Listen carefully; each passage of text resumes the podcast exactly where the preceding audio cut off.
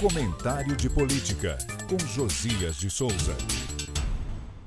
No mês passado, o rebolado sensual de uma dançarina durante um encontro organizado pelo Ministério da Saúde forneceu material para ataques da oposição ao governo Lula. Em menos de 72 horas, o organizador do evento ornamentado com a dancinha erótica foi demitido pela ministra Nízia Trindade. Os ataques murcharam.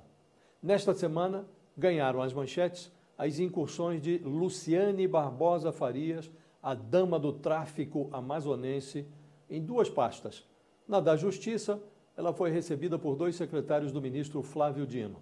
No Ministério dos Direitos Humanos, chefiado por Silvio Almeida, ela participou de um encontro nacional sobre prevenção à tortura. A viagem a Brasília foi paga com verbas públicas do Ministério.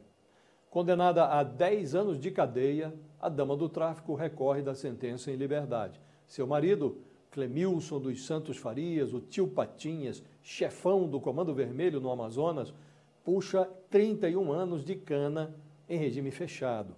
Os ministérios sustentam que desconheciam o prontuário de Luciane e do marido. Na pasta da Justiça, alega-se que Madame foi levada por Janira Rocha, uma ex-deputada do PSOL. Na dos direitos humanos, argumenta-se que ela foi indicada como representante do Amazonas por um comitê estadual. Os secretários que receberam a dama do tráfico na justiça continuam nos seus cargos.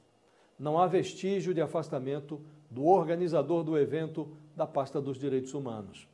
A inação e a desconversa magnificam o problema e potencializam as críticas. Ficam entendidas duas coisas. Primeiro, não é apenas o erro que arruína a imagem de um governo, mas o modo como reage depois de cometê-los.